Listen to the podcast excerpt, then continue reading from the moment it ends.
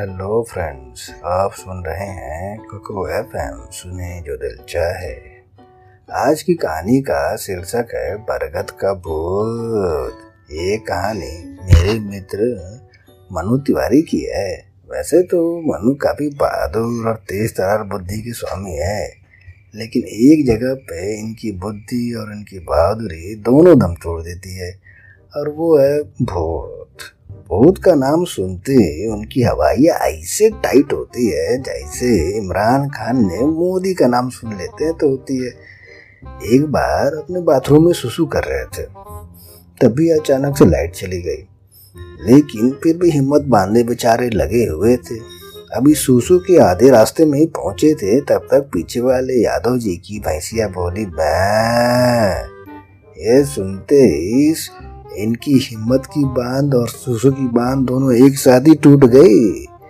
वहाँ से जिस हालत में थे, वहाँ से भागे उसी हालत में। न पैंट पहनी, न जिप बंद किया, बस अपने जल का छिड़काव करते हुए बाथरूम से लेकर के बेडरूम तक ऐसा भागे कि बदबू इतनी भयंकर फैली कि अगले दिन पूरी सफ़ाई नहीं करनी पड़ी थी। अट्ठाईस साल की उम्र में भी अकेले कमरे में सो नहीं पाते थे। कभी इनकी मम्मी तो कभी इनकी बहन तो कभी इनके भाई तो कभी इनका भांजा। कोई ना कोई इनके साथ कमरे में सोता था तो ही सो पाते थे। इतना डर लगता था। अरे, भूत की मूवी तो छोड़िए, उस मूवी का अगर पोस्टर देख ले तो भरी दोपहरिया में सुसु करने ना जा पाए। लेकिन कुछ भी हो, मनु भैया भले कितना भी भूत से डरते हो, लेकिन कभी बातें ऐसे करते थे कि कभी इनको भूत से डर ही नहीं लगता। मतलब अभी दो चार फुट को यहीं उठा के पटक देंगे बड़ी दोपहरिया में। अब आगे की कहानी सुनाने के लिए मनु भैया खुद ही आ रहे हैं। तो आगे की कहानी मनु तिवारी की जुबानी। बात उन दिनों की है जब मैं शादी के दो साल बाद एक बार फिर अपने ससुराल गया था। मेरी धर्म पत्नी के बुआ और पप्पा भी उन्हीं के घर रहा करते थे। ससुर जी, कुछ व्यवसायिक काम से शहर से दो तीन दिनों के लिए बाहर गए हुए थे तो मेरी खातिरदारी का जो पूरा जिम्मा था, वो मेरे सासू माँ और मेरे साले साहब पे आया हुआ था। हमारे देश में जीजा चाहे कितना भी चिरकुट क्यों ना हो, उसकी खातिरदारी किसी रियासत के महाराज की तरह होती है। बस उसी महाराजपन का, उसी खातिरदारी का आनंद ले रहा था। हम सब खाना वाना खा कर भी बैठ के बातें कर रहे थे, तभी किचन में कुछ गिरने की आवाज़ आई। सासू माँ और मेरी मिसेस बिल्ली बिल्ली कहते हुए किचन की तरफ़ भागी लेकिन जब वापस आए तो उनके चेहरे पे एक अजीब सा डर, एक अजीब सा सन्नाटा छाया हुआ था। वो अजीब सी सह, सहमी और सहरी हुई थी। मैं मामला जानना चाहता था तो मैंने पूछा कि भाई, बात क्या है? तो मुँह में कलकत्ता वाली पान दबाए फुफ्फा बोल उठा, अरे भैया आज कल जो है, कुछ ठीक नहीं चल रहा।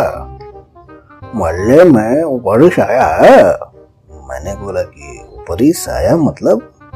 अरे मतलब बहुत परेट अब ये सुन के मेरे दिल की धड़कन बढ़ने लगी थी। मैंने कहा कि, अरे फूफा जी, भूत परे मतलब क्या कहना चाह कहना क्या चाहते हैं? आप जरा खोलकर बताइए।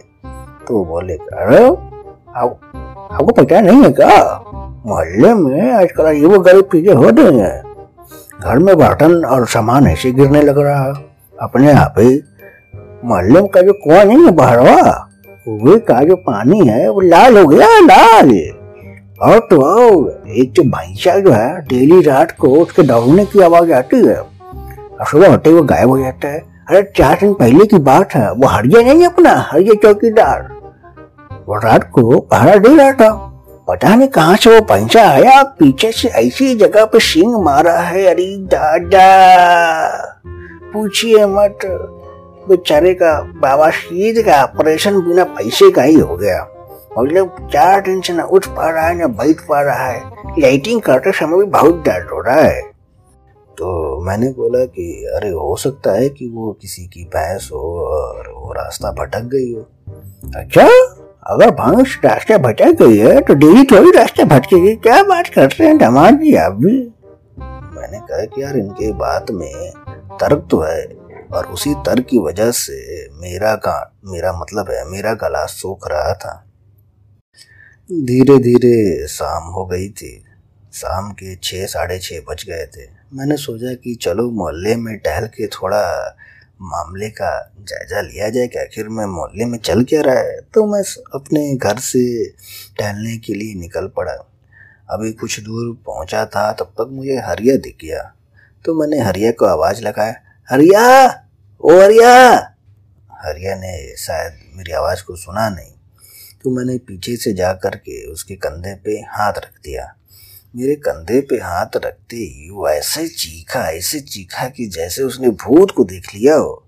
मैंने कहा, अरे अरे अरे ऐसे क्यों चीख रहे हो यार? बैठो, रुको रुको रुको, मैं हूँ मनु पीछे तो मुड़ो, मैं मनु वो पीछे मुड़ कहा अरे मनु भैया, आप? मैंने कहा हाँ भाई, मैं। इतना चीख क्यों रहे हो? अरे, कुछ नहीं मनु भैया।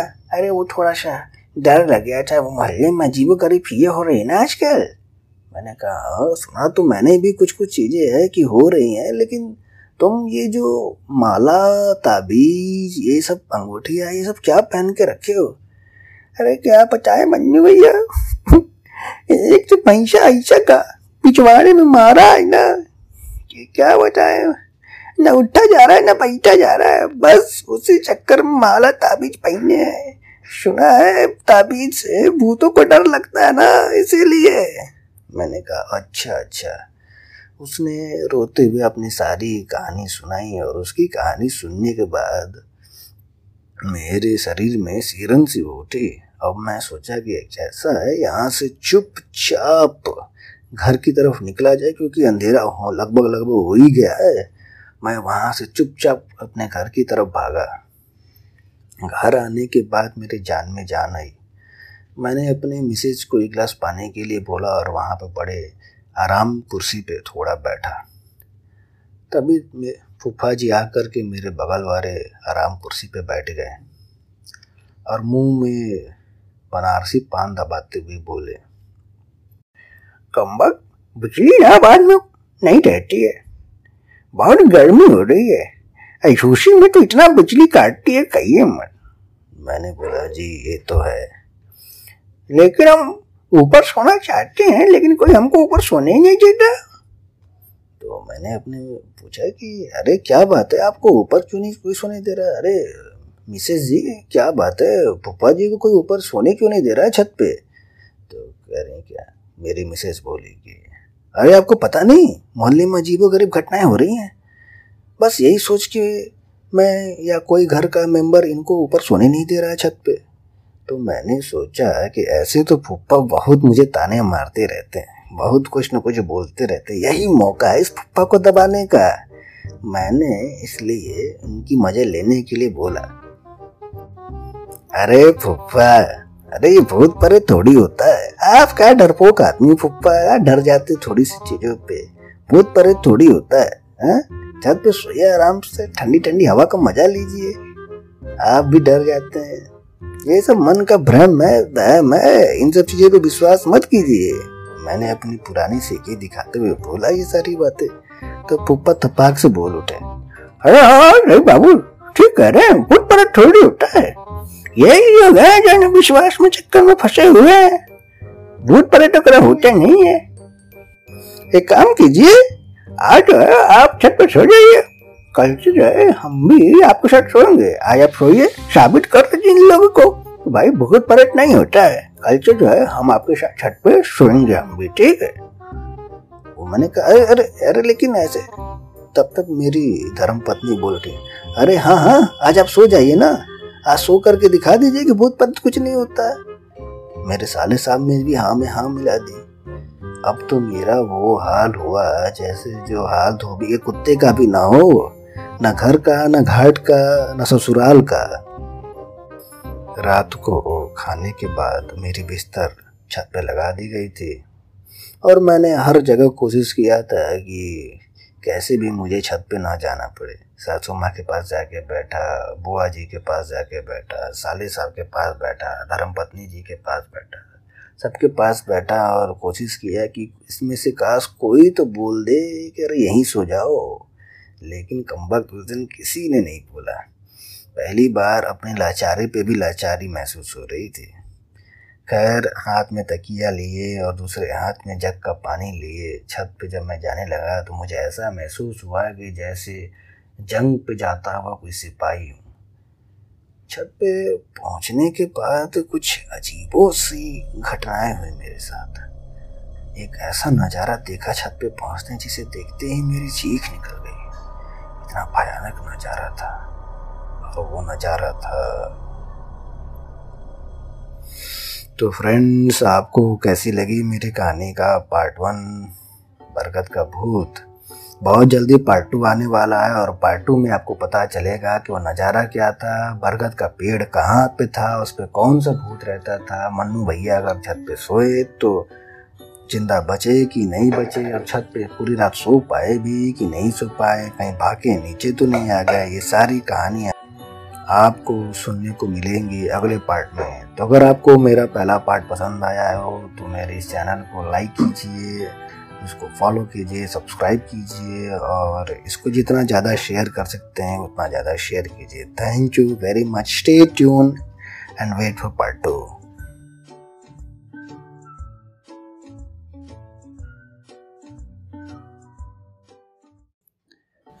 friends आप सुन रहे हैं कोको एफएम सुने जो मन चाहे। बरगद का भूत सुनने के क्रम में ये दूसरा और आखिरी पार्ट है। पहले पार्ट में हमने सुना कि इलाहाबाद की एक कॉलोनी में कुछ अजीब गरीब घटनाएँ होती हैं। उसी कॉलोनी की एक घर के दामाद मनु तिवारी यानी कि मैं खुद, जब अपने ससुराल पहुँचता हूँ तो मुझे एक बात पता चलती है कि मेरे सिर्फ़ कॉलोनी में ही नहीं मेरे ससुर जी का जो घर है, उसके अंदर भी अजीब गरीब घटनाएँ हो रही हैं। इसी बीच मेरे धर्मपत्नी के जो फूफा जी हैं, ये एक नंबर की कंजूस और काइया इंसान है, वो मुझे कहते हैं कि, दामाद जी, आज आप रात को छत पे अकेले सो जाइए। ये सुन के तो मेरी हालत ही ख़राब हो जाती है। क्योंकि जो इंसान भरे कमरे में अकेले नहीं सो पाता हो, वो रात को अकेले छत पे कैसे सो सकता है? तो बस मैं बहाने बनाता हूँ, इधर उधर जाता हूँ, खाना खाने में देरी करता हूँ, लेकिन कोई भी पैतरा काम नहीं आता है। तो फिर मुझे अकेले ही छत पे जाके सोना पड़ता है। तो हाथ में, एक हाथ में जग और दूसरे हाथ में तकिया लिए जब मैं छत पे पहुँचता हूँ और वहाँ का नज़ारा देखता हूँ ना तो मेरी चीख निकल जाती है, रूह काँप जाती है। ये था कहानी का पार्ट वन का एक छोटा सा सिनॉप्सिस अब आते हैं पार्ट टू पे। जब हाथ में तकिया और जग लिए जब मैं छत पे पहुँचता हूँ तो वहाँ का जब नज़ारा देखता हूँ तो मेरी रूह काँप उठती है। क्योंकि छत पे लगा वो बिस्तर, तकिया ऐसा लग रहा हो कि जैसे मानो कफन ओढ़े हुए कोई वहाँ पर सोया हुआ हो। ये मेरे धर्म पत्नी जी की शरारत थी, क्योंकि उन्हें पता है कि मुझे भूतों से डर लगता है। तो उन्होंने तकिए को और चादर को इस तरीके से सजा के रखा था, जैसे लगे कि कोई सोया हुआ हो। खैर, मैं तकिया और जग रख कर के मच्छरदानी के अंदर जाता हूँ और तकिए को सिराने लगा करके लेट जाता हूँ। लेट करके ऊपर आसमान की तरफ़ देख रहा हूँ। उस समय मुझे सारे वो मूवीज़ वो सारे किस्से, कहानियाँ जो मैंने भूत के बारे में सुन रखी थी, सारी याद आने लगती है। और छत का नज़ारा भी थोड़ा भयानक ही था क्योंकि आधी चाँद निकली हुई थी तो हल्की हल्की चाँद की रोशनी भी आ रही थी। और दूर दूर तक एकदम सन्नाटा, कहीं किसी की आवाज़ नहीं आ रही थी। एकदम सिर्फ़ हवा के चलने की जो आवाज़ थी साए साए की आवाज़, वो मेरे कानों में आ रही थी और मेरे दिल की धड़कन को और ज़्यादा बढ़ा रही थी। फिर मैंने बाएँ करवट बदली और करवट बदल के लेटा। लेटे हुए मेरा ध्यान अचानक घर के पास जो बरगद का पेड़ लगा था, उस पर गया। उस पर ध्यान जाते मुझे कुछ दिखा, कुछ नज़ारा दिखा। मुझे लगा कि शायद कोई बंदर है या क्या है। फिर जब मैंने उसे ध्यान से देखा तो मेरी हालत ख़राब हो गई। मेरी रूह काँप गई, क्योंकि इस बार किसी की शरारत नहीं। वहाँ पे शायद सच में कुछ था। एक इंसानी साया जो सफ़ेद कपड़े पहने हुए शायद वहाँ पर बैठा हुआ था। हाँ हाँ इस बार ये इंसानी साया था। वो भी सफ़ेद कपड़ों में। उसकी बाहें मैं देख सकता था, जो पूरी तरह खुली हुई थी और मेरी तरफ़ ही थी। हवा चल रही थी और वो साया आगे और पीछे हो रहा था। अचानक से न जाने क्या हुआ, वो साया मेरी तरफ़ अपने बाहें फैला के आगे की तरफ़ आया। मुझे लगा कि शायद वो मुझे आकर के जकड़ लेगा। मैंने न आओ देखा, ना था और सीधा भागा नीचे की तरफ़। मैं सीढ़ियों पे भूल गया कि नीचे सीढ़ियाँ और सीधा लुढ़कते हुए, फिसलते हुए गिरा बोरे, गेहूँ के बोरे पे धड़ाम से। मेरे गिरने की आवाज़ सुन के फूफा जी और मेरे साले साहब दोनों जाग गए। कौन है? कौन है? करते हुए वो मेरी तरफ़ आने लगे। मैं मैंने सोचा कहीं मेरी इज़्ज़त ना चली जाए, इसलिए मैं लंगड़ाते हुए पैर से ऊपर की तरफ़ वापस से भागने लगा। फूफा मेरे पास आए और उन्होंने अपना चप्पल निकाला और चप्पल ले करके खूब तेज़ी से मेरी तरफ़ चलाया। उनका चप्पल ठीक निशाने पे लगा। आ करके मेरे एक पिछवाड़े पे लगा, चपाक। ये सुन के मेरे मुँह से चीख निकलने वाली थी, लेकिन मैंने अपने मुँह से दाब लिया। अपने हाथों को मुँह से दाब कर मैं छत की तरफ़ भागने लगा। क्योंकि अंधेरा बहुत ज़्यादा था तो उन्होंने मेरी शक्ल नहीं देखी। छत पे भाग करके सीधा मच्छरदानी के अंदर। इधर मेरे फुफ्फा और साले साहब दोनों मेरे पीछे पीछे भागते हुए आए, लेकिन थोड़ा दो तीन सेकंड का डिले हो गया था, तब तक मैं मच्छरदानी के अंदर घुस चुका था। वो छत पे आए इधर उधर घूमने लगे, ढूँढने लगे उस व्यक्ति को जो भाग के आया हुआ था। और मैं सोने का नाटक कर रहा था। पप्पा जी ने मुझे जगाते हुए कहा, अरे दमाजे दमाजे अरे उठिए भाई, मैंने पूछा, उठने का नाटक करते हुए? अरे, क्या बात है पप्पा जी, आप इतनी रात को छत पे क्या बात है, कुछ, कोई बात है क्या? तो फूफा बोले, अरे नहीं नहीं, अरे चोर आया था घर में। मैंने कहा, चोर? कब? कहाँ, अरे अभी अभी आया था। शक्ल तो मैं नहीं देख पाया, उसका अंधेरा था ना। लेकिन अपना चप्पल निकाल के ऐसी जगह मारा है कि जब जब उठेगा और बैठेगा तो हमको ज़रूर याद करेगा। मैंने कहा, मैं मन ही मन फूफा को गालियाँ देते हुए हाँ सही कहा आपने फूफा जी, आपको हर बार याद करेगा। तब तक मेरे साले साहब ने मुझे चौकन्ना रहने की सलाह दे करके और वापस से चले गए। मैं अपने टूटे हुए टूटे हुए नहीं, लेकिन दर्द से कहारते हुए कमर और पैर को सहला रहा था। और बार बार उस पीपल के, उस बरगद के पेड़ की तरफ़ देख रहा था। इस बार उस पेड़ पे कुछ दिखा नहीं मुझे। शायद वो साया जा चुकी थी। मैं लेटने की कोशिश कर रहा था, तभी मुझे कुछ कदमों की आवाज़ सुनाई थी जैसे कि कोई दौड़ रहा हो। कोई बहुत तेज़ी से दौड़ रहा हो। कुत्ते अचानक भौंकने लगे।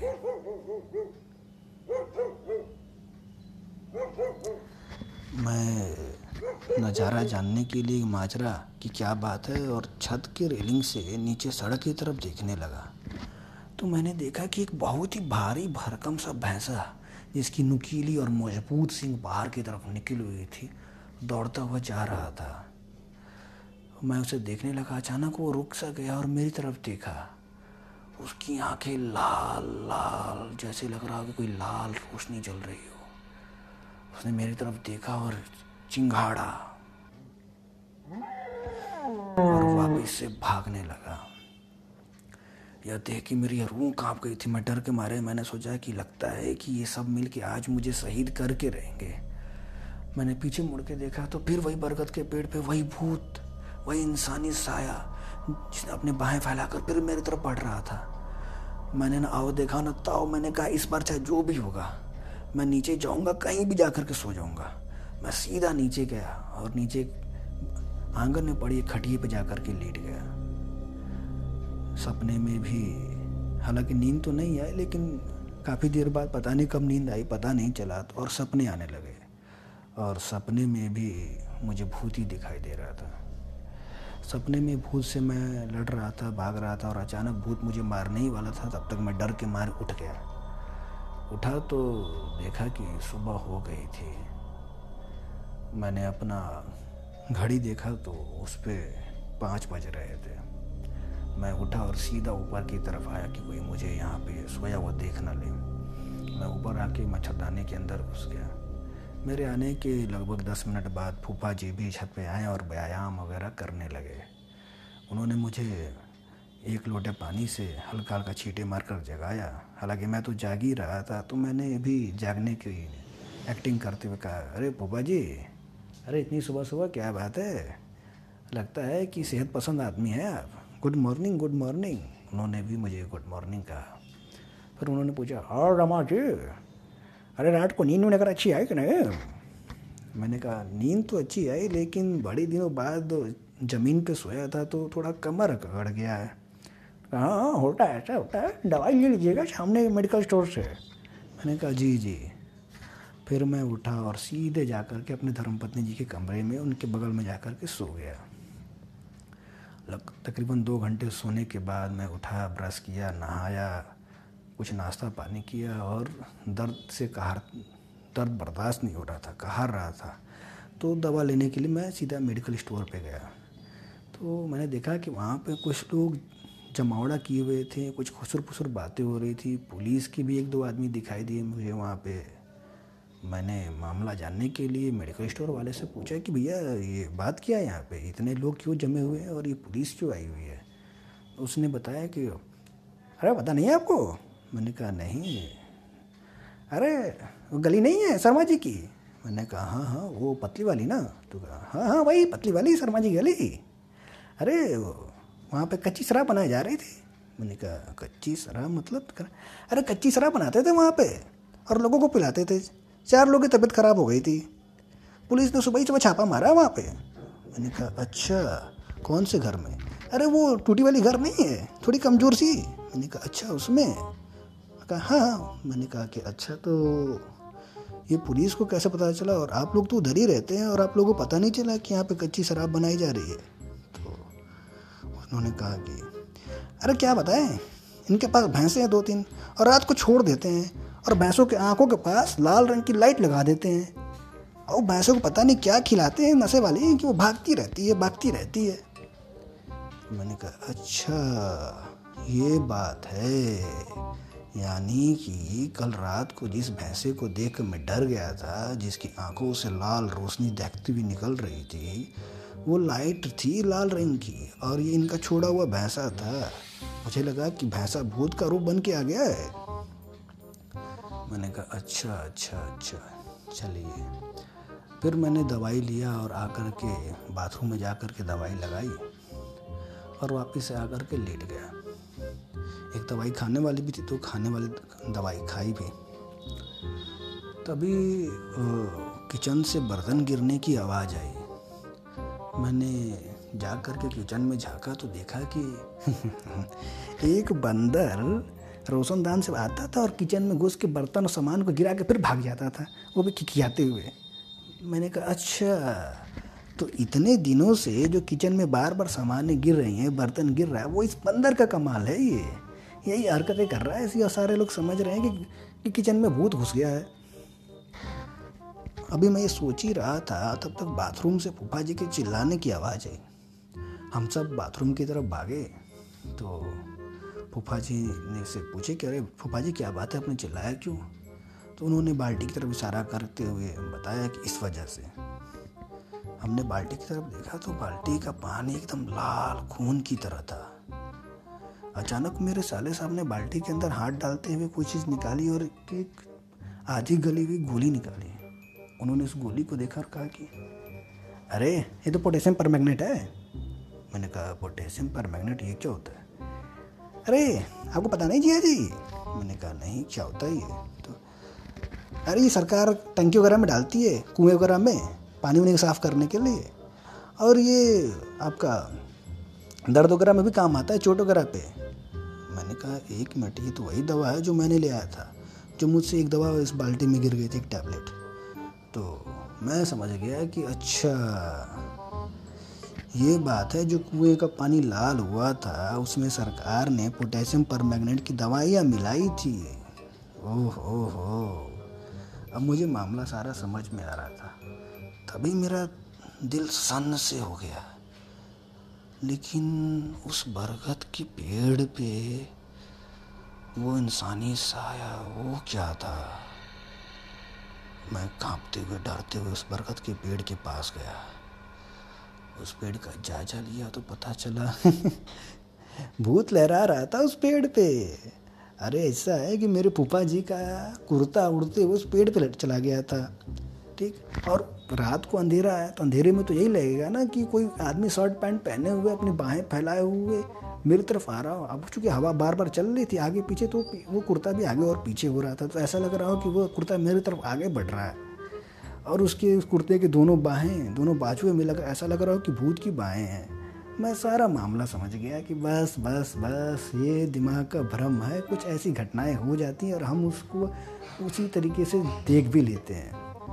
तो बस मैं घर आया और अपने अपनी धर्मपत्नी से बोला कि, ऐसा है? देखो तो जाना तो ज़रूरी है, लेकिन यहाँ पर इंसानी साया है तो इंसानी नहीं, भूती, भूतिया साया है तो हम एक सप्ताह रुक जाते हैं यहाँ पे, जब तक मामला शांत ना हो जाए, तब तक यहीं पे रुकते हैं। और हाँ डेली रात को मैं छत पर सोया करूँगा कभी कभी फूफा जी को भी सुलाऊँगा। उस घर में मेरी इज़्ज़त थोड़ी और बढ़ गई। खैर, ये थी छोटी सी कहानी। और एक कहानी और मैं लाऊँगा जिसमें मैं बताऊँगा कि मैं फूफा जी की धोती कैसे गीली करता हूँ। तो उस कहानी के लिए भी आप मुझसे ट्यून रहें, सुनते रहें कुकू एफ़ एम और मेरे चैनल को फॉलो कीजिए, सब्सक्राइब कीजिए, लाइक कीजिए, और इस कहानी को अगर पसंद आए तो ज़रूर शेयर कीजिए। तो इतनी सी थी कहानी, फिर मिलते हैं आपसे अगली कहानी में।